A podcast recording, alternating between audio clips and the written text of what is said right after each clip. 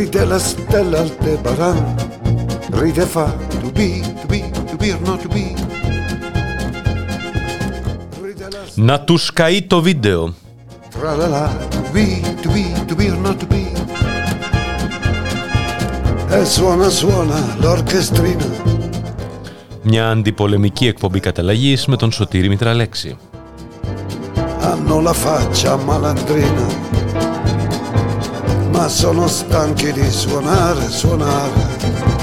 Si sta spogliando l'odalisca. È già da un'ora che lo fa. Esasperante il suono ancora Aiuto, orchestrina del mio cuore Μοναδική μου ακροάτρια, καλησπέρα. Θέλω να τονίσω πως υπάρχει μια τεράστια διαφορά, σχεδόν αντιθετικές είναι οι δύο έννοιες, ανάμεσα στην σοβαρότητα και στην σοβαροφάνεια.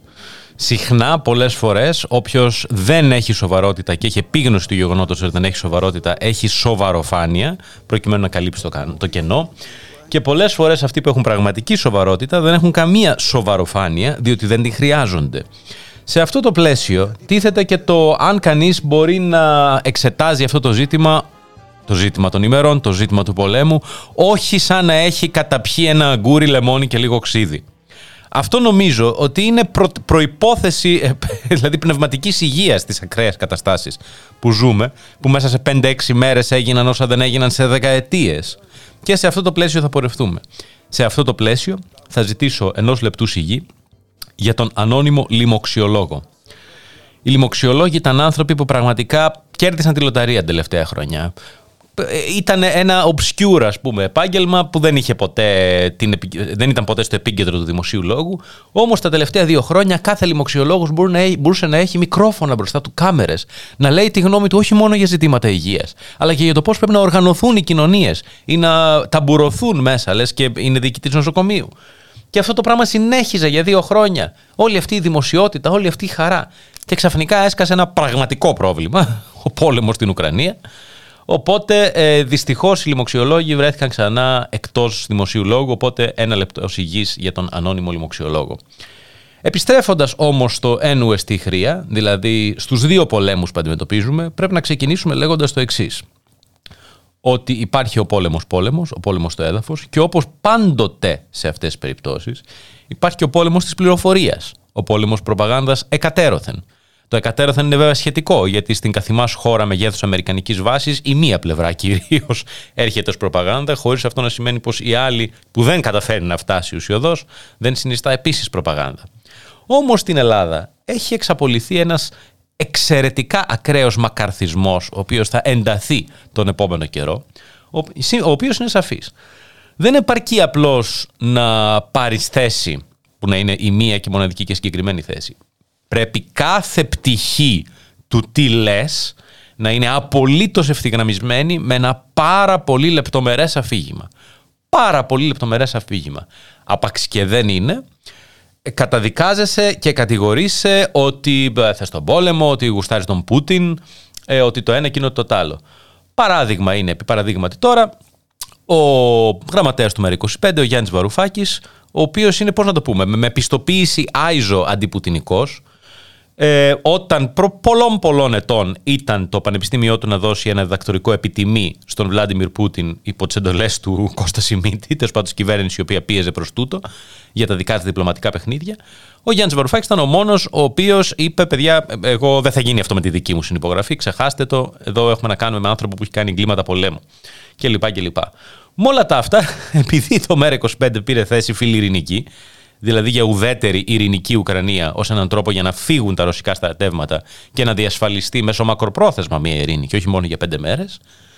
Στο πλαίσιο του πρωθυπουργικού και κυβερνητικού όλα τα σφάζω, όλα τα μαχαιρώνω, το οποίο διαχέεται σε όλα τα μέσα μαζικής ενημέρωσης σε χρόνο ντέτε με εφιαλτική ταχύτητα, ξαφνικά μπορεί να ερμηνευτεί ακόμα και μια τέτοια θέση, κάργα αντιπουτινική αλλά παράδει- παράλληλα φιλιρινική, η οποία ενδιαφέρεται για να βρει κάτι που να είναι προς το συμφέρον των πολιτών της Ουκρανίας, να στιγματιστεί. Διότι φίλοι ακροάτρια, φίλοι μοναδική ακροάτρια, όπως θα έχεις ακούσει τόσες φορές τις τελευταίες μέρες, το πρώτο θύμα ενός πολέμου είναι πάντοτε η αλήθεια. Αυτά δεν τα λέμε τώρα. Καλά, είναι πολύ παλιό το απόφθεγμα το συγκεκριμένο. Αλλά αξίζει να δούμε μία σύνοψη που ετοίμασε ιστορικός Άννα Μορέλη σε άλλο πλαίσιο, πολλοί χρόνια πριν, του κλασικού βιβλίου του Arthur Ponsonby «Falsehood in Wartime», το ψεύδος ε, κατά τη διάρκεια του πολέμου, σε καιρό πολέμου. Το βιβλίο αυτό γράφτηκε 100 χρόνια πριν, 1928. Αλλά οι 10, και προφανώς μετά τον Πρώτο Παγκόσμιο, οι 10 θέσεις ας πούμε, στις οποίες θα μπορούσε να συναψιστεί είναι οι εξής ότι κάθε πλευρά διακηρύσει τα εξής 10 σημεία. Ένα, δεν θέλουμε τον πόλεμο. Δύο, μόνο η άλλη πλευρά είναι υπεύθυνη για τον πόλεμο. Τρία, ο εχθρός είναι εγγενός κακός, πραγματικά διαβολικός. Τέσσερα, υπερασπιζόμαστε έναν ευγενή σκοπό, όχι τα δικά μας συμφέροντα. Πέντε, ο εχθρός διαπράττει θηριωδίες επίτηδες. Οι δικές μας έγιναν κατά λάθος. Έξι, ο εχθρός χρησιμοποιεί παράνομα όπλα. Επτά, εμείς έχουμε ελάχιστες απώλειες. Οι απώλειες του εχθρού είναι τεράστιες. Οκτώ, Καλλιτέχνες και διανοούμενοι υποστηρίζουν το σκοπό μας. 9. Ο σκοπός αυτός είναι ιερός, ο δικός μας σκοπός. Και 10, που είναι το πιο σημαντικό, όλοι όσοι αμφισβητούν την εκδοχή μας σε κάθε της παραμικρή λεπτομέρεια είναι προδότες. Αυτή είναι η σύνοψη των 10 τρόπων που χρησιμοποιούνται προπαγανδιστικά από κράτη εν καιρό πολέμου, όπως ε, τα συνόψισε η Αν Μορέλη και τα είχε γράψει ο Άρθουρ Πόνσομπι στο περίφημο προεκατονταετίας βιβλίο του Falsehood in Wartime. Επί παραδείγματι, το να πει κανείς ότι ξέρεις, ωραία, ναι, αυτή τη στιγμή έχουμε μια παράνομη και απάνθρωπη και βαρβαρική εισβολή. Ταυτόχρονα όμως υπάρχει ένα ζήτημα παραστρατιωτικών ναζιστικών οργανώσεων, οι οποίες δεν είναι, δεν το λέμε το ναζιστικές οργανώσεις εν είδη προσβολής, αλλά είναι κάτι το οποίο το έχει πει η Διεθνής Αμνηστία, μια σειρά από διεθνείς οργανισμοί. Μιλάμε για ρητός ναζιστικές οργανώσεις με ναζιστικά σύμβολα, πολλές φορές για βιολογικούς απογόνους ε, των ναζιστών του Δεύτερου Παγκοσμίου Πολέμου, οι οποίοι μετά το πραξικόπημα που οργάνωσε η Αμερική το 2014 πήραν το πάνω χέρι, ήταν οι τοποτηρητέ ε, του ΝΑΤΟ στη χώρα. Όταν λοιπόν η Ελλάδα δίνει όπλα, δεν δίνει ανθρωπιστική βοήθεια, δίνει όπλα, τα οποία ονομάζει αμυντικά όπλα. Φαντάζεται κανείς βέβαια κράνη και ασπίδες όταν ακούει ε, αμυντικά όπλα. Αλλά όχι, είναι καλάσνικοφ τα οποία και αντιαρματικά, το οποίο είναι αμυντικά όπλα. Ε, πρέπει να τεθεί το ερώτημα μήπως αυτά τα όπλα φτάνουν και σε veritable ας πούμε ναζιστές εν στενή ενία ας πούμε στη μέση της Ευρώπης; Αυτό το ερώτημα όμως φαίνεται να μην απασχολεί και τόσους πολλούς. Ή τουλάχιστον να είναι τέτοιος ο φόβος το να απασχολήσει, ώστε αμέσως να πρέπει να καταδικαστεί το ίδιο το ερώτημα ως κάποιο είδους προπαγάνδα. Προπαγάνδα της διεθνούς αμνηστίας, φαντάζεται κανείς. Αλλά αυτά δεν τα λέει η μετέρα μετριώτης, η μετέρα ελαχιστώτης, η μετέρα αθλειώτη, αν θέλεις, φίλη Ακροάτρια. Αυτά τα λέει και το ελληνικό προξενείο στην Μαριούπολη το ελληνικό προξενείο στην Μαριούπολη. Με ποιον τρόπο όμως τα λέει. Ναι, μεν κρύβοντας λόγια, αλλά με μια διατύπωση που είναι αδύνατον, δηλαδή πόσο, πόσο πιο ξεκάθαρα να το πει κανείς, παρά το γεγονός ότι κρύβει λόγια. Την ίδια μέρα που ο Κυριάκο Μητσοτάκης στη Βουλή έλεγε ότι είμαστε με τη σωστή πλευρά της ιστορίας και στέλνουμε όπλα στη μία από τις δύο πλευρές, και ότι, υπονοώντας βέβαια ότι οποιαδήποτε αναφορά σε νεοναζιστικά παραστατιωτικά τάγματα, που δεν είναι βέβαια ούτε όλος ο Ουκρανικός στρατός, ούτε χαρακτηριστικά του Ουκρανικού λαού, του αμυνόμενου Ουκρανικού λαού, για όνομα του Θεού. Είναι όμως υπαρκτά και αυτά εξοπλίζονται αυτή τη στιγμή κλπ. Και, και ότι όποιος θυμίζει την ύπαρξή τους είναι περίπου ε, προδότης, φιλοπουτινικός κλπ. Πώς φαίνεται ότι αυτή είναι η γραμμή, από το γεγονός ότι όταν το ανέφεραν, ανέφεραν απλώς και μόνο την ύπαρξη των ταγμάτων γιατί νομίζω ότι είναι μια καλή ιδέα αν υπάρχουν ένοπλα ναζιστικά τάγματα να το αναφέρει κανείς. Άλλοι αρχηγοί, Βαρουφάκης, Κουτσούμπας κλπ. Μετά έπιασε δουλειά, ε, έπιασε δουλειά το μηχανάκι της δημοσιογραφίας και γράφτηκαν άρρητα ρήματα. Πάμε λοιπόν στην ανακοίνωση του προξενείου της Ελλάδος στη Μαριούπολη. Για την εκένωση, έτσι, για την εκένωση της Μαριουπόλεως. Ανακοίνωση.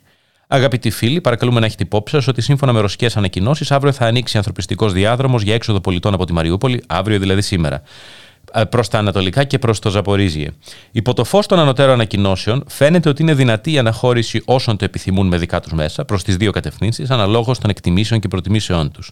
Από πλευρά μας, από πλευράς μας, λέει το προξενείο, επειδή ο χρόνος δεν επιτρέπει την υλοποίηση άλλων σχεδίων, προγραμματίζουμε ομαδική αναχώρηση με τα ίδια μέσα συνοδείας τελεχών της αρχής μας αύριο με κατεύθυνση το Ζαπορίζια και εν συνεχεία αναλόγως των συνθήκων που θα διαμορφωθούν προς τα σύνορα με Μολδαβία και Ρουμανία. Οι ενδιαφερόμενοι θα πρέπει να συγκεντρωθούν με τα οχήματά τους αύριο 2 Μαρτίου, δηλαδή σήμερα, στο κτίριο του ΟΑΣΕ στις 10 η ώρα, προκειμένου να κατορθωθεί η αναχώρησή μας στις 11, με πλήρη επίγνωση βεβαίως ότι υπάρχει πάντα το ενδεχόμενο διάφορες ομάδες να επιχειρήσουν να παρεμποδίσουν τη διέλευσή μας. Και εδώ ολοκληρώνεται η ανακοίνωση επίσημης αρχής της ελληνικής δημοκρατίας στη Μαριούπολη του προξενείου. Η επίσημη αυτή ανακοίνωση. Ολοκληρώνεται, ξαναλέω, με πλήρη επίγνωση βεβαίως ότι υπάρχει πάντα το ενδεχόμενο διάφορες ομάδες να επιχειρήσουν να παρεμποδίσουν τη διέλευσή μας. Από την Μαριούπολη προς τα έξω, προς αυτοδιάσωση, διά του ε, ανθρωπιστικού διαδρόμου για, τη έξω, για την έξοδο πολιτών που, έχει ανοίξει η, που έχουν ανοίξει οι ρωσικές δυνάμεις. Ποιες είναι οι διάφορες ομάδες οι οποίες θα παρεμποδίσουν αμάχους από το να φύγουν από το πεδίο της μάχης διά του διαδρόμου που έχουν ανοίξει οι ρωσικές δυνάμεις; Δηλαδή, μόνο ο ρητός δεν το λέει, εν είδη σταυρολέξου το προξενείο. Αυτά τα λέμε έτσι με την ελαφράδα που αρμόζει στην παρούσα εκπομπή, όση ελαφράδα αρμόζει εν καιρό πολέμου. Αλλά ελπίζω να αντιλαμβάνεσαι, αγαπητή μου μοναδική ακροάτρια, γιατί κατάσταση μιλάμε. Την ίδια μέρα που η κυβέρνηση της Ελλάδος ανακοινώνει πως θα στείλει όπλα, πολεμικό εξοπλισμό σε μία από τις δύο πλευρές ε, μιας εμπόλεμης σύραξης, η οποία πλευρά είναι γνωστό πως το κυρίαρχο κομμάτι της στρατιωτικά είναι ένοπλη νεοναζί, την ίδια μέρα το ελληνικό προξενείο λέει: Παιδιά, εμείς αύριο θα προσπαθήσουμε να φύγουμε από το διάδρομο που έχουν ανοίξει οι ρωσικές δυνάμεις, αλλά να ξέρετε ότι μπορεί να μας επιτεθούν διάφορες ομάδες που, που δεν θέλουν να χρησιμοποιήσουμε τον διάδρομο διαφυγής που έχουν ανοίξει οι ρωσικές δυνάμεις. Φίλοι Ακροάτρια, κάντε τα μαθηματικά, ένωσε τις τελείες δεν είναι και πάρα πολύ δύσκολο. Αυτά όλα είναι ψηφίδες μιας αλήθειας, η οποία είναι πολύ πιο πολύπλοκη από τις πολιτικές θέσεις που σαν ρουκέτες εξμεντονίζονται στο δημόσιο λόγο εν είδη προπαγάνδας. Διότι ο μακαρθισμός που έχει αναπτυχθεί στην Ελλάδα είναι ιδιαίτερος. Τέρι του βρίσκει κανείς μόνο στην ε, Βρετανία, ελαφρώς και στην Γερμανία, διότι από ό,τι φαίνεται η Ελλάδα είναι κεντρικός, συγγνώμη, κεντρικός κόμβος σε ό,τι επιχειρείται εδώ και χρόνια και σκάει η πρώτη του φάση σήμερα στην Ουκρανία και η δεύτερη του φάση αλλού. Μόνο έτσι άλλωστε εξηγείται ότι ο κατεξοχήν ενορχιστρωτής της υπόθεσης του Ευρωμαϊντάν, ο τότε πρέσβης των Ηνωμένων Πολιτειών στην Ουκρανία, ο Τζόφρι Πάιατ, ήλθε μετά στην Ελλάδα, έμεινε ε, πάρα πολλά χρόνια, δηλαδή είναι από τους μακροβιότερους πρέσβεις της Αμερικής στην Ελλάδα. Με ποια στόχευση; Αφενός για το εκκλησιαστικό ζήτημα της Ουκρανίας, που έπαιξε τρελή μπάλα, έβλεπε περισσότερους παπάδες από πολιτικούς ο γείτονάς μας εδώ στο στούντιο του Ράδιο Μέρα, πρέσβης της Αμερικής στην Ελλάδα. Και προφανώς ήρθε η ώρα τώρα η Ελλάδα να μην παλαντζάρει, να είναι, να είναι στην εχμή της σωστής πλευράς της ιστορίας. Στην εχμή της σωστής πλευράς της ιστορίας. Αλλά όλα αυτά θα τα συνεχίσουμε μετά από ένα μουσικό διάλειμμα το οποίο θα για το οποίο θα μεριμνήσει ο μοναδικός μας μαέστρος, που κατά μία έμεση έννοια είναι ο δεύτερος ακροατής της εκπομπής, αλλά τι να κάνει, ο άνθρωπος δουλειά του είναι, ας πούμε, condolences, ε, ο Γιώργος Νομικός. Μαέστρο, δώσε την ουκρανική μας μουσική.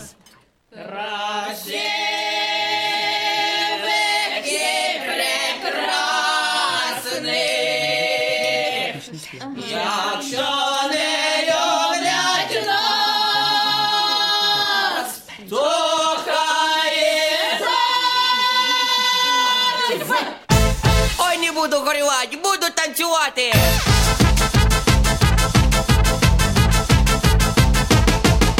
Ніхто мене не любить, ніхто не приласкає. Піду я у садочок, наїмся черв'ячків,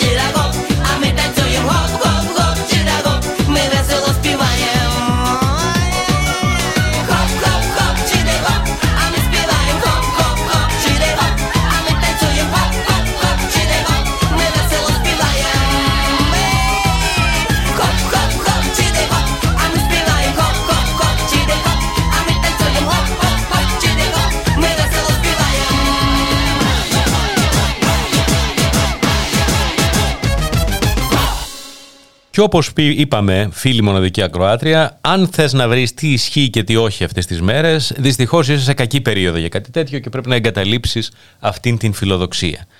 Ε, διότι πόσο δε μάλλον όταν στις κανονικές εποχές, στις φυσιολογικές εποχές, έπρεπε να κάνουμε ένα δακτορικό ας πούμε σε κάθε είδηση για να δούμε αν ισχύει ή όχι, Τώρα εν καιρό πολέμου που ούτως ή άλλως οι πληροφορίες δίδονται γλίσχρα, δίδονται ε, σμικρός, Πόσο δε μάλλον τώρα που υπάρχει και ένα ζητούμενο προπαγάνδας από κάθε πλευρά που εμπλέκεται. Προφανώς, βέβαια, οι δύο πλευρές εδώ είναι Ρωσία και ΝΑΤΟ, όχι Ρωσία και Ουκρανική κυβέρνηση. Είναι εντελώς αστείο κανείς να θέτει το ζήτημα με τέτοιους όρους.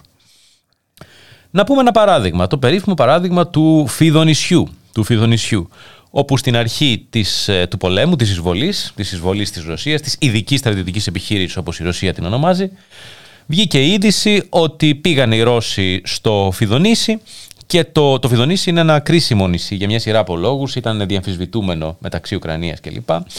Και, και επίσης το Διεθνές Δικαστήριο του αναγνώρισε πως έχει 12 ναυτικά μίλια, ξέρω εγώ, ΑΟΣ, whatever, αλλά δεν έχει υφαλοκρηπίδα, οπότε είναι ένα επιχείρημα που χρησιμοποιούν οι Τούρκοι σε σχέση με το ελληνοτουρκικό. Μικρή παρένθεση. Βγήκε παγκοσμίως λοιπόν η είδηση ότι πήγε το ρωσικό πολεμικό, είπε εκεί στους στρατιώτες, ε, εδώ είναι το ρωσικό πολεμικό, παραδώστε τα όπλα σας. Ε, ναι, παραδώστε τα όπλα σας. Και ότι οι Ουκρανοί στρατιώτες είπαν όχι, ποτέ θα πεθάνουμε σαν ήρωες, ζήτω η Ουκρανία, ας πούμε, και μετά ακολούθησαν σκηνές Κώστα Πρέκα. Αυτό παγκοσμίως διαχύθηκε, ε, ανακοινώθηκε πως ε, αναθάρισε η περίφημη λεγόμενη διεθνής γνώμη κλπ. Υπήρχε και βίντεο άλλωστε με ήχο. Τελικά απεδείχθη ότι το original βίντεο είχε άλλο ήχο και ότι οι 82 πόσοι τέλος πάντων στρατιώτες εκεί παραδόθηκαν κανονικά, παρέδωσαν τα όπλα. Ε, υπέγραψαν και ένα χαρτί ότι δεν θα ξαναπολεμήσουν οι ρωσικές δυνάμεις, πήραν ε, κάποια τρόφιμα και πήγαν σπίτια τους. Αυτό ήταν το πρώτο από τα μεγάλα ψεύδη. Τώρα, η πλάκα ποια είναι; Ότι μερικές φορές είναι τόσο κτηνόδη τα ψεύδη, που αναγκάζονται ακόμα και οι ευρύτερες δυνάμεις αυτών που τα διακινούν να τα αμφισβητούν. Α πούμε, έχουμε άρθρο στο BBC. Εντάξει, τώρα το BBC, έτσι. Δηλαδή, ο κατεξοχήν ψευδολόγος σε τέτοιες συνθήκες, σε κάθε πόλεμο. Θυμίζουμε Ιράκ κλπ. Ukraine invasion, misleading ε, claims continue to go viral ε, εισβολή στην Ουκρανία, ψευδεί αναφορέ, fake news τέλος πάντων, συνεχίζουν να γίνονται βιραλέα, να γίνονται, ε, να γίνονται viral. Και έχει μια σειρά από ψευδείς εικόνες, εικόνες που είναι από άλλο context, από άλλη χρονιά, από άλλη περιοχή, ε, κοριτσάκια που βρίζουν ε, τους στρατιώτες, φύγετε από τη χώρα μας που τελικά είναι Παλαιστινιάκια τα καημένα. Βέβαια στην Παλαιστίνη δεν έχει η δυτική κοινή γνώμη την ίδια γνώμη.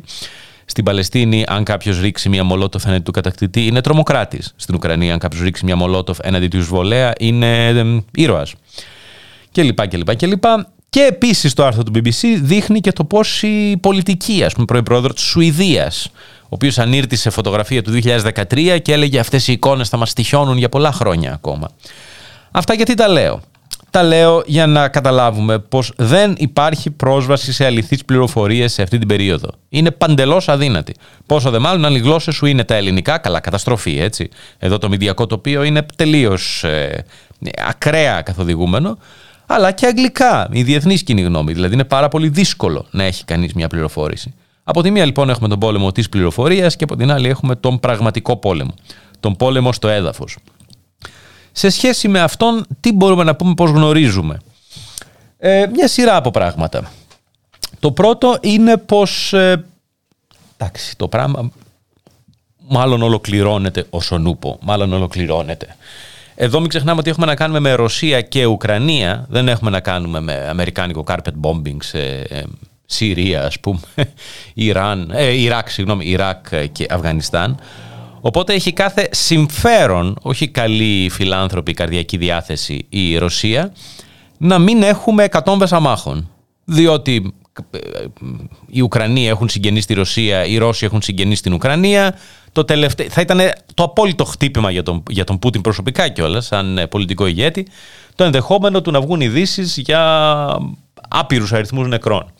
Ω εκ τούτου, μέχρι σήμερα, αν και αυτά μπορεί να αλλάξουν στο μέλλον, δυστυχώς, ο αριθμός των νεκρών είναι πάρα πολύ μικρός για τέτοιου, τέτοιου μεγέθους εισβολής στη μεγαλύτερη χώρα της Ευρώπης,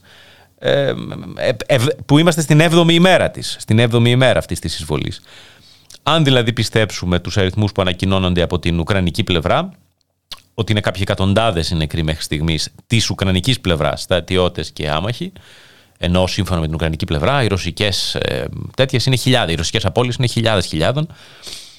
Τότε, τα τελε, τις τελευταίες μέρες, επειδή τσέκαρα τα αρχεία του ΕΟΔΗ, είχαμε περισσότερους νεκρούς από κορονοϊό στην Ελλάδα, ε, του, στην Ελλάδα του Μητσοτάκη, στην Ελλάδα των 10 εκατομμυρίων, από ότι είχαμε νεκρούς από τον μεγαλύτερο πόλεμο από κλπ. κλπ, κλπ ε, στην Ουκρανία τις τελευταίες 6-7 ημέρες. Αυτό είναι ενδεικτικό του τι γίνεται αυτή τη στιγμή εκεί πέρα. Βέβαια, ένας από τους στόχους της Ρωσίας, γιατί οι στόχοι της Ρωσίας είναι διακηρυγμένοι, δεν έχει κανένα νόημα να διαρωτηθεί κανείς, μα τι θέλουν οι Ρώσοι, τι θέλει ο Πούτιν. Τα έχουν πει οι άνθρωποι ξεκάθαρα. Όπως και οι Αμερικάνοι έχουν πει τα δικά τους, όχι στα διαγγέλματα του Προέδρου, όπως συμβαίνει στη ρωσική περίπτωση, αλλά στους ε, αναλυτές αυτών των ζητημάτων που είναι κοντά στην Αμερικανική κυβέρνηση από δεκαετίας, εικοσαετίας, άμα διαβάσει κανείς ε, Μπρεζίνσκι, ας πούμε, κλπ. Και όταν είπα τώρα ο μεγαλύτερος πόλεμος στην Ευρώπη από, έχει και αυτό ενδιαφέρον. Το αφήγημα πως ε, δεν υπήρξε τέτοιου είδους πόλεμο στην Ευρώπη ε, από τον Δεύτερο Παγκόσμιο Πόλεμο. Δηλαδή ότι η ίδια η Κύπρος, αν θέλετε, αλλά σίγουρα και η Ιουκοσλαβία με τις 78 ημέρες βομβαρδισμού της Ιουκοσλαβίας από τον ΝΑΤΟ δεν συνέβησαν. Και καλά αυτά να τα πούν στη Δυτική Ευρώπη. Εδώ τα είπε η πρόεδρος της Ελληνικής Δημοκρατίας Κατερίνα Σακελαροπούλου. Δηλαδή, πραγματικά από πλευράς επίγνωσης ιστορίας και του να μην λες πράγματα τα οποία είναι εν τέλει επικίνδυνα για τη χώρα σου, ή τέλος πάντων προβληματικά για τη χώρα σου, καλύτερα να ρωτούσαμε τη γάτα της, την Καλυψό, ή τον Πίνατ του Μεγάλου Μαξίμου, και όχι την ίδια την, ανώτα, την πρώην ανώτατη δικαστικό και νυν πρόεδρος Δημοκρατίας, Κατερίνα Σακελαροπούλου. Αλλά τα πράγματα χειροτερεύουν. Στο δε πεδίο τα ζητούμενα της Ρωσίας από ό,τι φαίνεται είναι πολύ σαφή. Ε, καλά, Ντονέτς και Λουκάνσκ να αποτελέσουν νέα κράτη, τέλος πάντων αναγνωρισμένα από τη Ρωσία, στα οποία δεν θα υπάρχει ε, ουκρανική κυριαρχία. Δύσκολα μπορεί κανείς να φανταστεί ως ρεαλιστικό το ενδεχόμενο η Ρωσία να θέλει να κατακτήσει οποιαδήποτε περιοχή πέραν της ανεξαρτησίας του Λουγκάνσκ και του ε, ε, Ντονέτσκ, της περιοχής του Ντονμπάς δηλαδή, Υπάρχει ένα ερώτημα βέβαια για την, για την διασύνδεση αυτών των περιοχών με Κρυμαία και μετά τρανς Υπερδνειστερία, Τρανσνίστρια στην ε, Μολδαβία, οπότε μπορεί αυτό να συμπεριλαμβάνει την Οδησσό, αλλά δεν το γνωρίζουμε ακόμα. Σε κάθε περίπτωση το ζήτημα είναι τι θα γίνει στο Κίεβο, το μεγάλο ζήτημα, διότι το Κίεβο δεν είναι σαν τις άλλες πόλεις, δεν είναι εύκολο να τις αδειάσεις από κάθε άμαχο και μετά να κάνεις τέλος πάντων τη δουλειά σου με τους, στρατι... με τους αμυγός στρατιωτικούς στόχους. Και δεν είναι μόνο αυτό, είναι και ότι ως προς τους ε, καθ' αυτό Ναζί που κλείνει πλέον ο κλειός γύρω από τη Μαριούπολη κλπ, όπου είναι πολύ μεγάλη αριθμή ε, στρατευμένοι, αν η Ρωσία κάνει εκεί ένα ξεκαθάρισμα πολεμικό, νεκρών κλπ, οι αριθμοί θα αυξηθούν πάρα πολύ, είναι σαφές. Οπότε θα έχουμε το αλόκοτο του ακόμα και οι πραγματικοί Ναζί, οι πραγματικοί ένοπλοι Ναζί με τα ναζιστικά σύμβολα κλπ να τελευτήσουν σε αυτόν τον πόλεμο, να ανακοινωθεί αυτό στα καθημάς ως ε, φοβερές ανθρωπιστικές απώλειες. Είναι, όπως εύκολα αντιλαμβάνεται κανείς, πάρα πολύ ζώρικο πράγμα ο πόλεμος για να ξεκαθαρίσει κανείς με μια διάκριση καλών και κακών, από τη μία η καλή, από την άλλη η κακή, η σωστή και η λάθος πλευρά της ιστορίας κλπ. Αλλά σε αυτό θα επανέλθουμε μετά από ένα μουσικό ουκρανικό διάλειμμα υπευθύνη, τι έχω πάθει σήμερα, του Γιώργου Νομικού. Μαέστρο δώσε.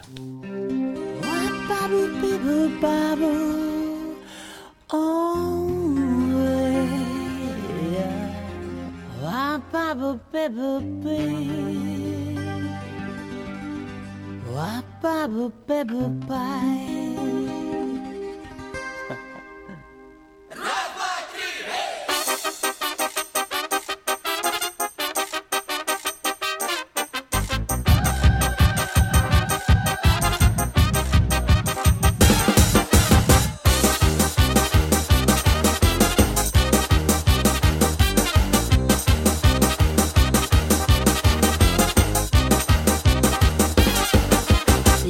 нам скажут, ваш поезд ушел. Мы ответим просто, что подождем другой И чтоб на перроне скучать не пришлось. Мы накроем стол и выпьем за любовь И будет хорошо, все будет хорошо Все будет хорошо, я это знаю, знаю. Хорошо, все будет хорошо Ой, чувствую, я девки загуляю Ой, загуляю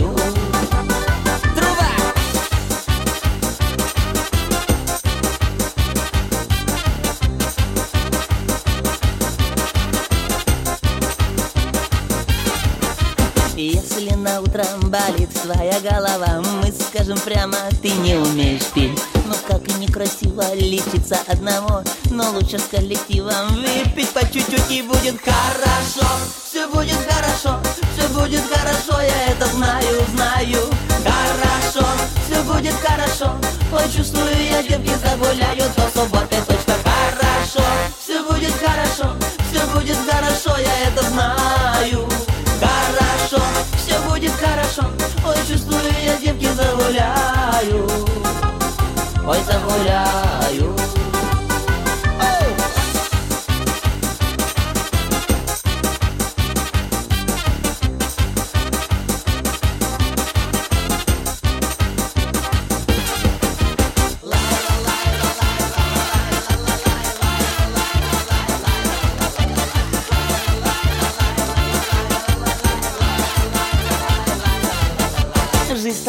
такое спортлото полюбила, но не то. Выиграла в любви джекпот, присмотрелась идиот. И я для всех накрыла стол, есть и перчик и рассол Будем мы сейчас гулять, наливать и выпивать. Хорошо, все будет хорошо,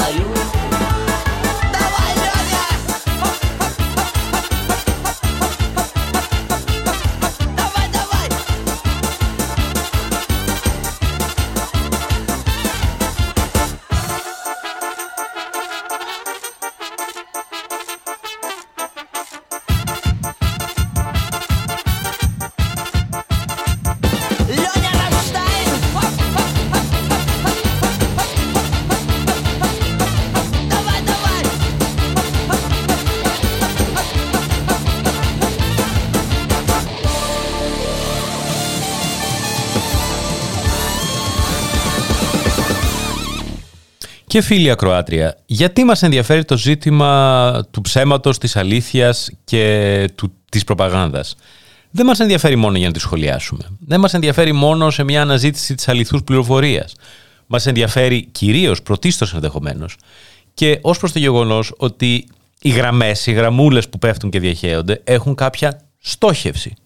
Δεν διαχέονται έτσι κουβέντα να γίνεται. Είχαμε πολύ ελεύθερο χρόνο, τι να κάνουμε. Α έχουμε μια προπαγανδιστική γραμμούλα.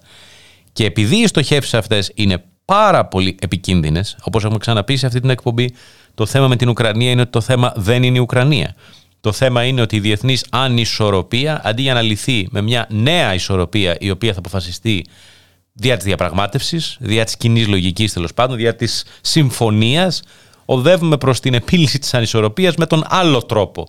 Ο οποίος είναι ο πολεμικός, ο οποίος είναι στρατιωτικός. Δεν αναφέρομαι στην Ουκρανία, αναφέρομαι στα επόμενα επεισόδια. Τα επόμενα επεισόδια μπορεί να ξεκινούν σε 5 μήνες, σε 15 μήνες, σε 25 μήνες.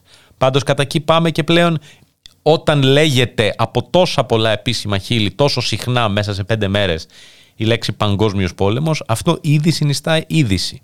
Να δώσουμε ένα παράδειγμα. Λέει ο πρόεδρος Biden ότι ναι, δεν πρόκειται να στείλουμε στρατιώτες εμείς. Καλά, γενικά η Ουκρανία, thoughts and prayers και κυρώσεις. Έτσι έχουν αφαιθεί οι άνθρωποι μόνοι τους. Όλοι καταδικάζουμε, όλοι λέμε τι απίστευτος είναι ο Πούτιν, τι χιδαίος κλπ. Αλλά οι Ουκρανοί τελικά μόνοι τους και έχουν και τα καλά στην του Μητσοτάκη. Γιατί και μια άλλη αστεία υπόθεση ήταν η συζήτηση που γινόταν να σταλούν μαχητικά. Ε, όχι μόνο από την, από, και από άλλες ευρωπαϊκές χώρες, αλλά και από την Ελλάδα, αν τη θεωρήσουμε ευρωπαϊκή χώρα. Βέβαια, τα μαχητικά, ξέρεις, φίλια Κροάτρια, δεν είναι σαν το, το Ιώτα Γιάρης Ντεσεβό, ξέρω να οδηγώ το ένα, ξέρω να οδηγώ και το άλλο. Ποιος θα οδηγήσει, ποιος θα πιλωτάρει μαχητικά άλλου τύπου, άλλης τεχνολογίας, άλλων χωρών, άλλης μάρκας, αν θες, στην Ουκρανία. Ο Ουκρανός δεν ξέρει να τα πιλωτάρει, άμα δεν είναι αυτά που, που είχε ήδη. Θα στείλουμε λοιπόν πιλότους του ΝΑΤΟ, που αν καταρριφθούν αυτά θα είναι νεκροί του ΝΑΤΟ, κλπ. κλπ, κλπ. Είχε πει τέλος πάντων ο πρόεδρος Biden επισήμω σε συνέντευξη, όχι δεν θα στείλουμε εμείς ε, Αμερικάνους στρατιώτη, διότι αν το κάναμε αυτό θα ξεκινούσε ο Τρίτος Παγκόσμιος Πόλεμος. Εκ πρώτης όψεως, αυτό φαίνεται σαν μια άρνηση του ενδεχομένου του να γίνει Τρίτος Παγκόσμιος Πόλεμος. Επειδή δεν τον θέλουμε, δεν θα κάνουμε το Χ. Επειδή δεν θέλουμε το Ψ, δεν θα κάνουμε το Χ. Όμως, Το να βγουν οι λέξεις Τρίτος Παγκόσμιος Πόλεμος από το στόμα του Προέδρου των ΗΠΑ είναι καθ' αυτό είδηση. Με τον ίδιο τρόπο που όταν η δική μας κυβέρνηση λέει εκλογές θα γίνουν στο τέλος της τετραετίας, συντηρεί, δίνει ζωή στην εκλογολογία με το να τίθεται το θέμα στο τραπέζι. Έτσι λειτουργούν τα πολιτικά πράγματα και εγχωρίως και διεθνώς. Είναι από τις λίγες περιπτώσεις όπου υπάρχουν πραγματικές συγγένειες μεταξύ του πώς λειτουργεί η, εγχώρια, η εκάστοτε εγχώρια πολιτική και η διεθνής πολιτική. Όταν λοιπόν έχει ξεκινήσει αυτή η θεωρητική για, την, για αρχή νύχτα των κρυστάλλων, ότι εντάξει, OK, okay, λοιπόν, υπάρχει ένα ερώτημα αν θα γίνει η εισβολή, αν θα γίνει τέλος πάντων, αν θα μπουν στρατά ε, δυτικά στην Ουκρανία ή όχι. Είπαμε όχι.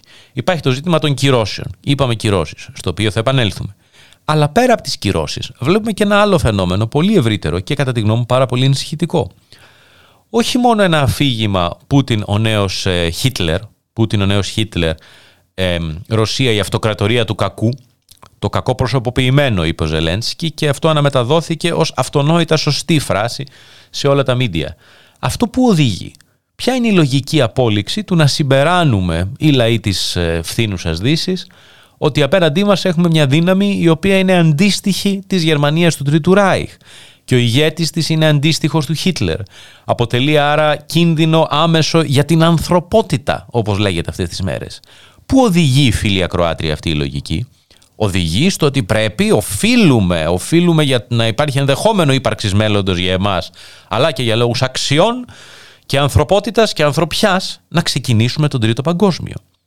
Κάθε φορά που λέγεται η φράση «Ο Πούτιν είναι Χίτλερ», ασχέτως της αντιπάθειας μπορεί να έχω εγώ ή ο πολιτικός μου χώρος τον Πούτιν, της τεκμαρτής αντιπάθειας ε, και καταγγελίας για εγκλήματα πολέμου, γιατί εκεί έχουμε φτάσει. Αυτά τα δύο να μην θεωρείται αυτονόητο ότι μπορεί να συνεπάρχουν, να λες ότι άλλος είναι υπεύθυνος για παλαιά, ενδεχομένως και σημερινά θα το μάθουμε στο μέλλον, εγκλήματα πολέμου, αλλά ταυτόχρονα να λες ποιος είναι ο κίνδυνος στο προφανώς ιστορικό ψεύδος που είναι ο νέος Χίτλερ, το οποίο ξεκίνησε από τη Χίλαρη Κλίντον την προηγούμενη δεκαετία, θυμίζουμε, και τώρα είναι στα στόματα όλων. Αυτό το λες άμα θες να προετοιμάσεις μια κοινή γνώμη για τρίτο παγκόσμιο πόλεμο.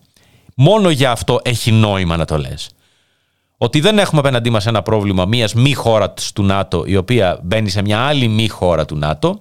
Ένα πρόβλημα εκτός του δυτικού στρατοπέδου, αν και εντός της εδαφικής της, ε, της εδαφικής περιοχής της Ευρωπαϊκής Υπήρου, όχι της Ευρωπαϊκής Ένωσης, έτσι.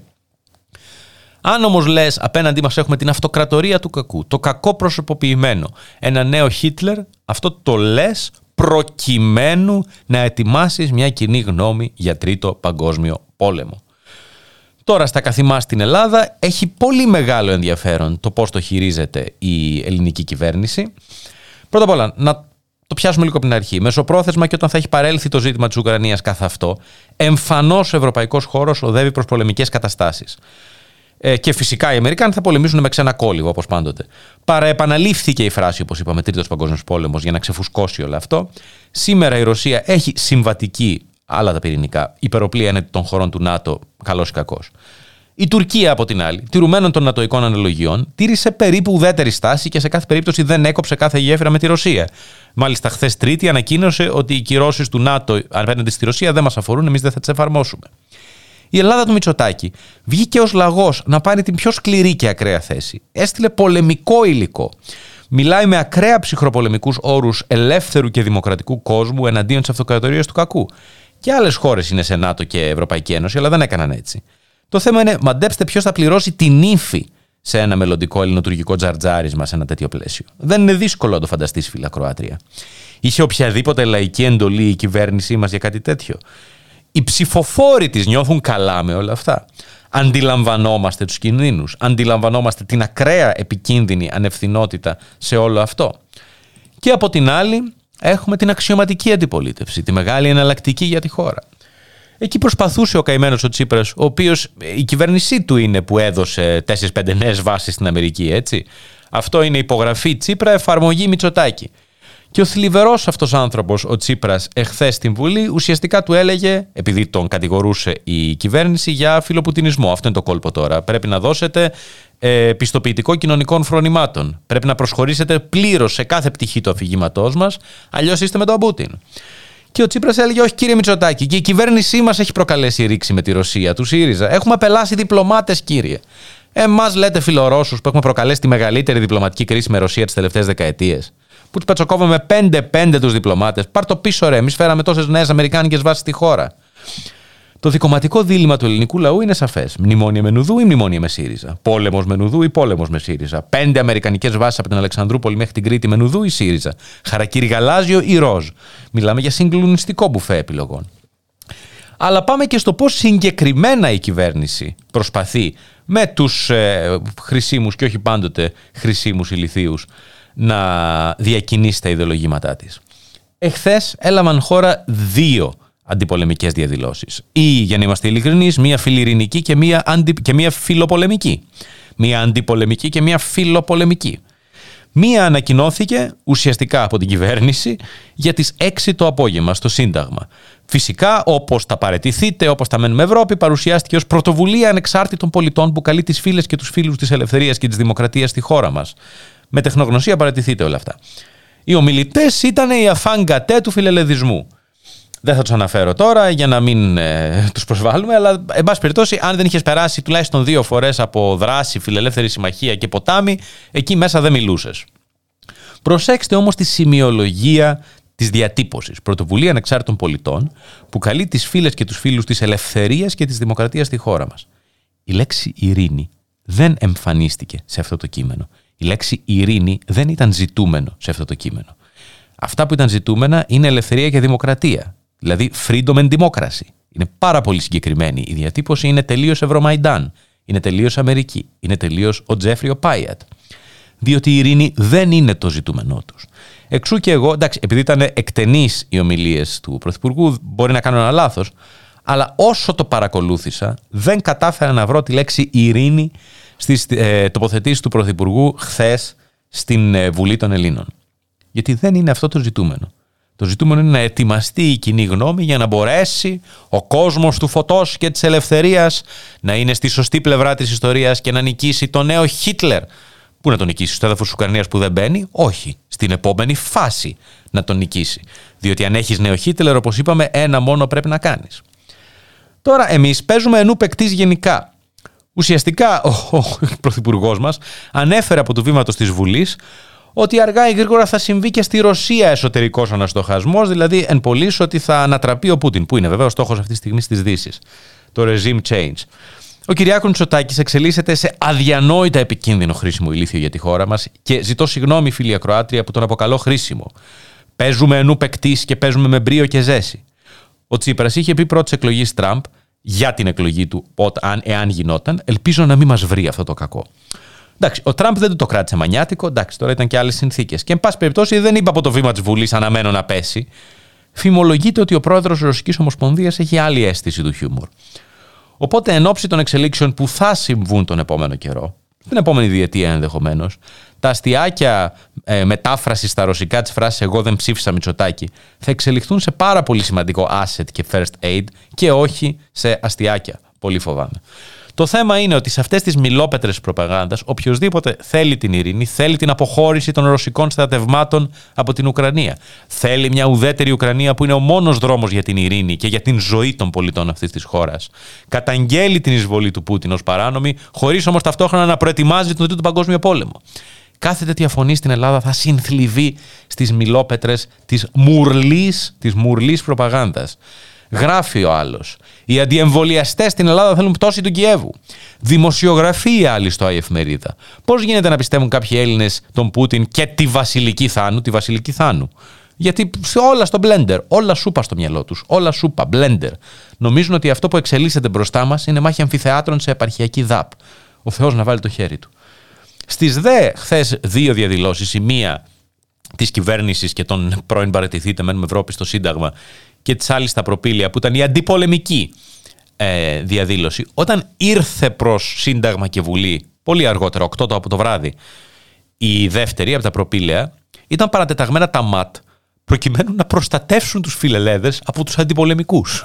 δηλαδή, άμα βλέπατε το πώς ήταν παρατεταγμένα τα ΜΑΤ, ήταν να προστατεύσουν την μία ε, διαμαρτυρία από την άλλη. Λες και υπήρχε οποιοδήποτε πιθανότητα να γίνουν, οποιαδήποτε πιθανότητα να γίνουν έκτροπα.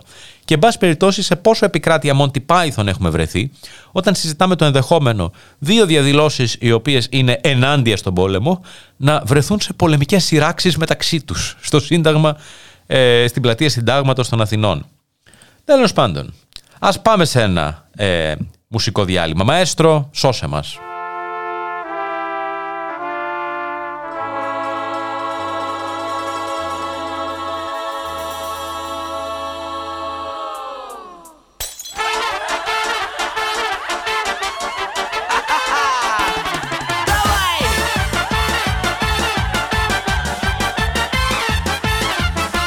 ją za to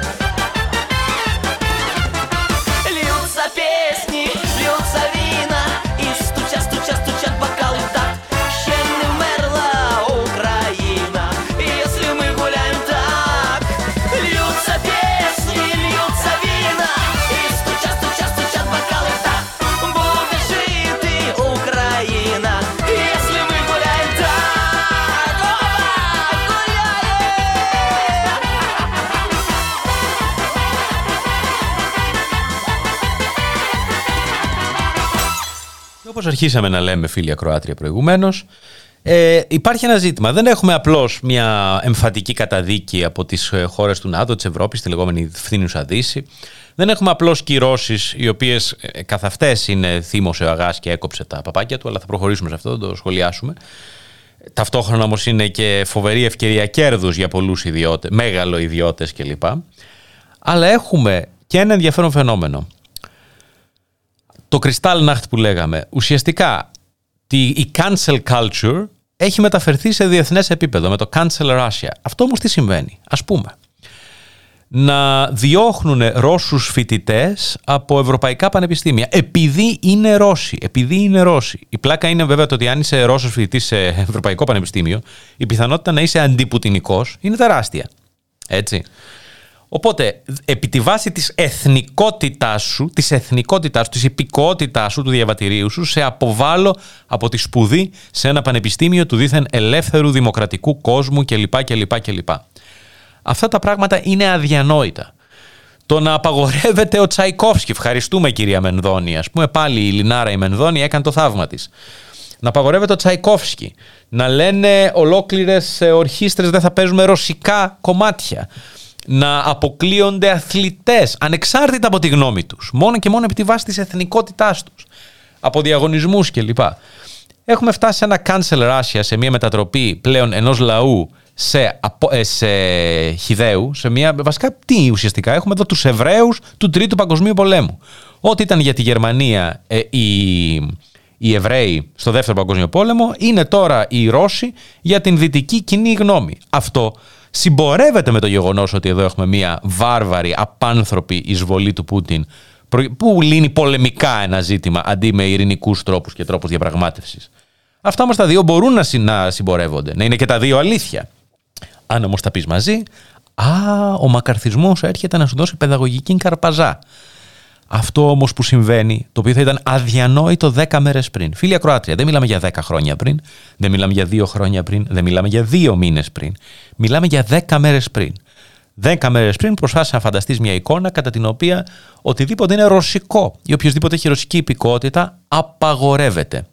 Και φυσικά ο δυτικός κόσμος της ελευθερίας, της ελευθεροτυπίας, της ελευθερίας του τύπου, την οποία βιώνει ο Τζούλιαν Ασάντζ αυτή τη στιγμή σε μια βρετανική φυλακή πριν μεταφερθεί στην Αμερική για να τελευτήσει. Έκανε και κάτι ακόμα, απαγόρευσε το RT, Russia Today και λοιπά στην Ευρώπη, ώστε να απελευθερωθούμε πλέον από τη μάστιγα, από τη μάστιγα των fake news. Και να βλέπουμε, επί παραδείγματι, βίντεο του Sky, ρωσική εισβολή στην Ουκρανία, συγκλονιστικές εικόνες από τα καταφύγια ζουν με τρόμο, που είναι βίντεο προτριετίας Scary Escalator Malfunction Inside Rome Metro στην Ιταλία leaves soccer fans seriously injured.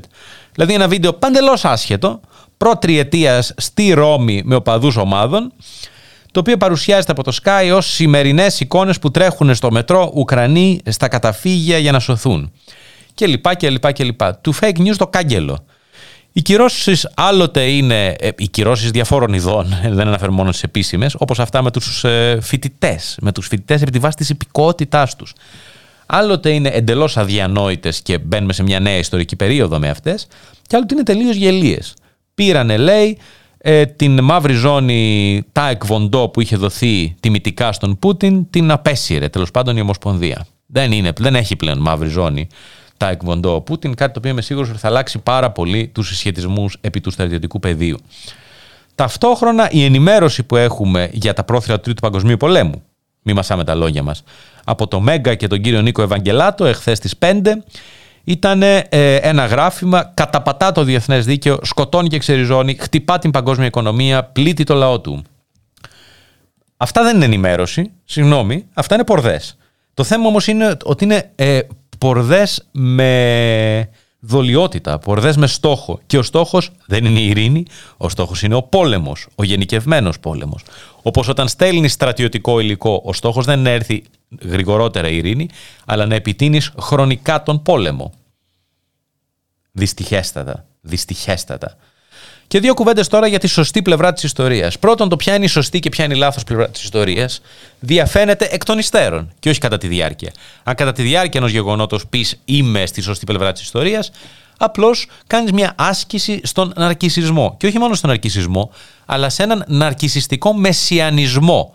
Σκέψου αυτή τη φράση, φίλοι Ακροάτη. Ένα ναρκισιστικό μεσιανισμό. Δεύτερον, πρόκειται για ένα παραπιστικό και δόλιο τρόπο. Ποια είναι η λάθος πλευρά της ιστορίας; Υπάρχει κανείς στην Ευρώπη ή στην ε, Ελλάδα αμέσως αμέσως που λέει Πούτιν φάτουσα ας πούμε ε, οποιαδήποτε επίσημα χείλη ε, καλά έκανε ο Πούτιν και μπήκε στην Ουκρανία κλπ. Όχι. Άρα η, η σωστή πλευρά της ιστορίας είναι έναντι ποιας λάθος πλευράς της ιστορίας την οποία ποιος την έχει. Πού είναι αυτοί οι άνθρωποι, πού είναι αυτοί οι πολιτικοί χώροι, οι οποίοι ρητός λένε πρόκειται για μια σωστή εισβολή, καλά έκανε ο Πούτιν κλπ. Δεν υφίστανται. Άρα το παραπιστικό κόλπο της σωστής πλευράς της ιστορίας, αυτός ο ναρκισιστικός μεσιανισμός, εργαλειοποιείται και αξιοποιείται ώστε να πρέπει να καταπιείς φίλη ακροάτρια όλο το αφήγημα. Ότι καλώς η Ελλάδα έστειλε στρατιωτικό υλικό και έγινε στόχος. Καλώς η Ελλάδα μπαίνει πρώτη και λέει πρέπει να απαντήσει με το ίδιο νόμισμα Ευρώπη και ΝΑΤΟ, δηλαδή με το στρατιωτικό νόμισμα, δηλαδή με εισβολή, δηλαδή με τον Τρίτο Παγκόσμιο. Αυτή είναι η σωστή πλευρά της ιστορίας στην προπαγάνδα που υφιστάμεθα στα κεφάλια μας με στόχο τον πόλεμο, τη γενίκευση του πολέμου. Αυτή είναι η κατάσταση. Πολύ φοβάμαι. Και δεν νιώθω πολύ καλά τελευταία. Α βάλουμε ένα τραγούδι, διότι η κατάσταση δεν είναι ευχάριστη. Παρακαλώ, Μαέστρο, και ζητώ συγγνώμη που η εκπομπή δεν έχει την αλαφράδα που συνήθως έχει.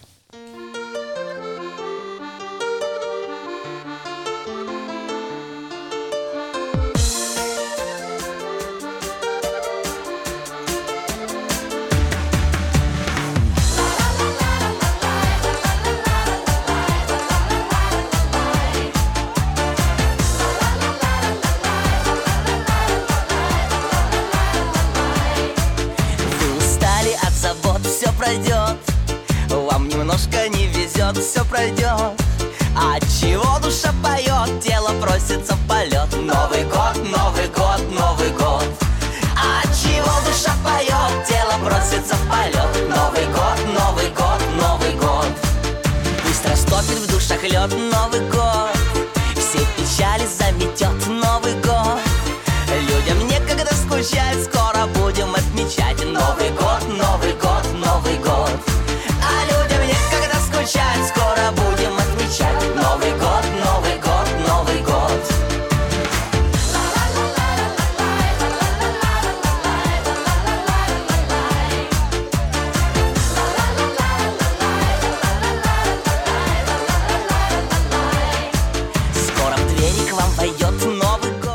επειδή μιλάμε για προπαγάνδες, να σου πω το εξής, φίλοι ακροάτια.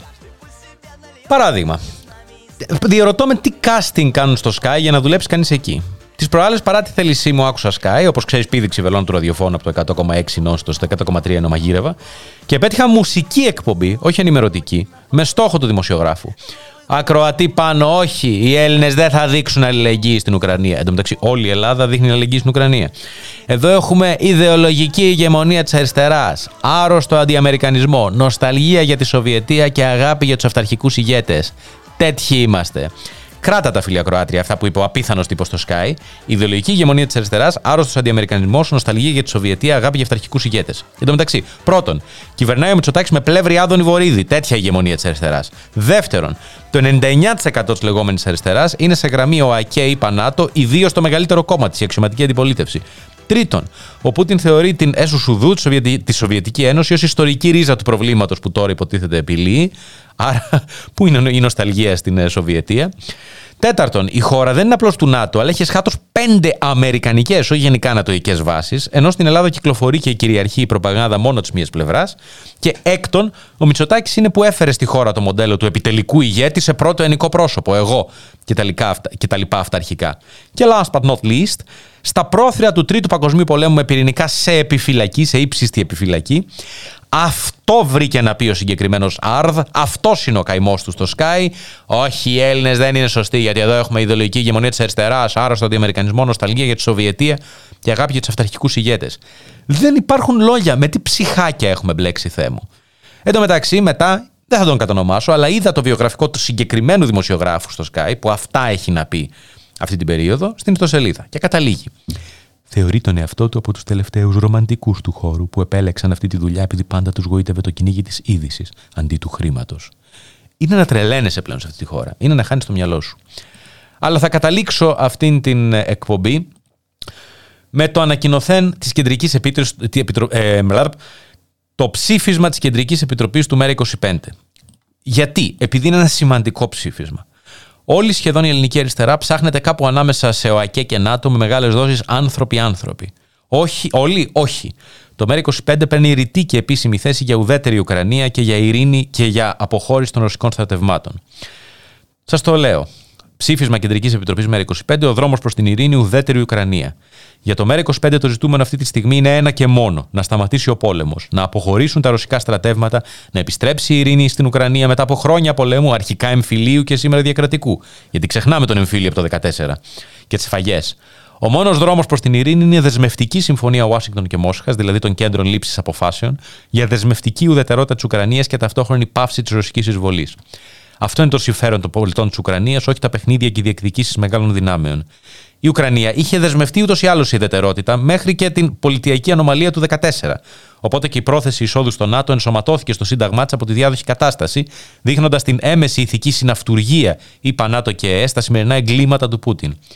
Οι αρχές της συλλογικής ασφάλειας και της αμοιβαιότητας της ασφάλειας, ο ΑΣΕ Κωνσταντινούπολη 99, ο ΑΣΕ Αστάνα 2010, πρέπει να γίνουν σεβαστές για να αποτελεί η ειρήνη ρεαλιστικό ενδεχόμενο. Η Ευρωπαϊκή Ένωση, έχοντας επιλέξει να μετατραπεί σε ουρά του ΝΑΤΟ, απέτυχε για δεύτερη φορά να εκπληρώσει τη γενέθλια υπόσχεσή της στους λαούς της Ευρώπης. Την ειρήνη, το μη πόλεμο στην Ήπειρό μας. Όσο για τις κυρώσεις, μόνο αφελείς πιστεύουν πως θα δράσουν αποτρεπτικά, χωρίς παράλληλο εξαιρετικά δυσβάστακτο κόστος και στου λαούς των κρατών που τις επιβάλλουν. Εμείς θα την πληρώσουμε την ύφη. Η παράνομη και απάνθρωπη στρατιωτική εισβολή του Προέδρου Πούτιν στην Ουκρανία δεν προξενεί αμνησία στους προοδευτικούς πολίτες, ώστε να ξεχνούν την πάντοτε εργαλειακή επίκληση του διεθνούς δικαίου και των ανθρωπίνων δικαιωμάτων κατά το δοκούν από τον ισχυρό της ημέρας. Οι φωνικές βόμβες Ουκρανίας δεν μας κάνουν να ξεχνάμε το Βελιγράδι, το Ιράκ, το Αφγανιστάν, τη Συρία, τη Λιβύη, την Κύπρο και ο Νουκές στην αριθμός. Τέλος, ενώ όλος ο πλανήτης αγωνιά για την ειρήνη, περιθωριακές φωνές αρρωστημένης πολεμοκαπηλείας φωνάζουν για γενίκευση του πολέμου. Δυστυχώς σε αυτές συμπεριλαμβάνεται ο Πρωθυπουργός της Ελλάδας, Κυριάκος Μητσοτάκης, δίνοντας όπλα και ζητώντας αντίδραση ΕΕ και ΝΑΤΟ αντίστοιχη της προφανούς ρωσικής προκλητικότητας, εμφανιζόμενος έτσι νατοικότερο του ΝΑΤΟ. Παράλληλα, όλοι πλέον κατανοούν ότι η μετατροπή της Ελλάδας σε μια απέραντη αμερικανική βάση, πέρα από τη Σούδα, Αλεξανδρούπολη, Λιτόχωρο, Στεφανοβίκιο, Νεόριο Σύρου, με σχεδιασμό ΣΥΡΙΖΑ και υλοποίηση Νουδού, αποτελεί μια πραγματικά επικίνδυνη εξέλιξη για τη χώρα μας. Η κοινοβουλευτική ομάδα του ΜΕΡΑ καταψήφισε, καταψηφίζει και θα συνεχίζει να καταψηφίζει την επέκταση των ατοικών σχεδιασμών. Η μόνη περίπτωση να αποδεχθεί η Ρωσία την κατάπαυση του πυρός και την απόσυρση των στρατευμάτων θα ήταν να εγγυηθούν ή πανά το Δύση την ουδετερότητα της Ουκρανίας, όπως επί ψυχρού πολέμου έκαναν με τη Φιλανδία. Αυτή θα ήταν μια λύση στην οποία μπορούν να συμφωνήσουν όλοι όσοι βάζουν το συμφέρον των πολιτών της Ουκρανίας πάνω από το συμφέρον του ΝΑΤΟ και των ολιγαρχών Δύση και Ανατολής που κερδίζουν από τον πόλεμο. Δεν δικαιούμαστε να ξεχνάμε ότι την ώρα που άνθρωποι σκοτώνονται στην Ουκρανία και οι φτωχότεροι πολίτες της Ευρώπης δεινοπαθούν για να τα βγάλουν πέρα με την ακρίβεια που τους πλήττει, οι έμποροι όπλων, τα καρτέλ της ενέργειας, οι τραπεζίτες και βέβαια το στρατιωτικό βιομηχανικό σύμπλεγμα Αμερικής και Ρωσίας κάνουν χρυσές δουλειές. Όπως και αυτοί που θα μεταφέρουν στην Ελλάδα, συμπληρώνω εγώ, το υγροποιημένο φυσικό αέριο σύντομα. Να γιατί το αντιπολεμικό κίνημα και το κίνημα στήριξης εργαζομένων και μικρομεσαίων είναι εν τέλει το ένα και το αυτό. Πάυση του πολέμου τώρα. Ουδέτερη Ουκρανία, αποχώρηση του στρατού του Πούτιν, καμία πολεμική εμπλοκή ΝΑΤΟ, Ελλάδας και Ευρωπαϊκής Ένωσης. Ειρήνη στην Ήπειρό μας. Φίλοι Ακροάτρια, σου διάβασα αυτό το ανακοινωθέν, γιατί είναι έτη φωτός μακριά από ό,τι άλλο λέγεται αυτή τη στιγμή στην ελληνική αριστερά. Είναι τραγική η κατάσταση. Και με αυτή την αισιόδοξη νότα, γιατί αυτές είναι οι συνθήκες, τι να κάνουμε, σε χαιρετώ επαναλαμβάνοντας ένα τραγούδι από τα παλιά. Μαέστρο, δώσε.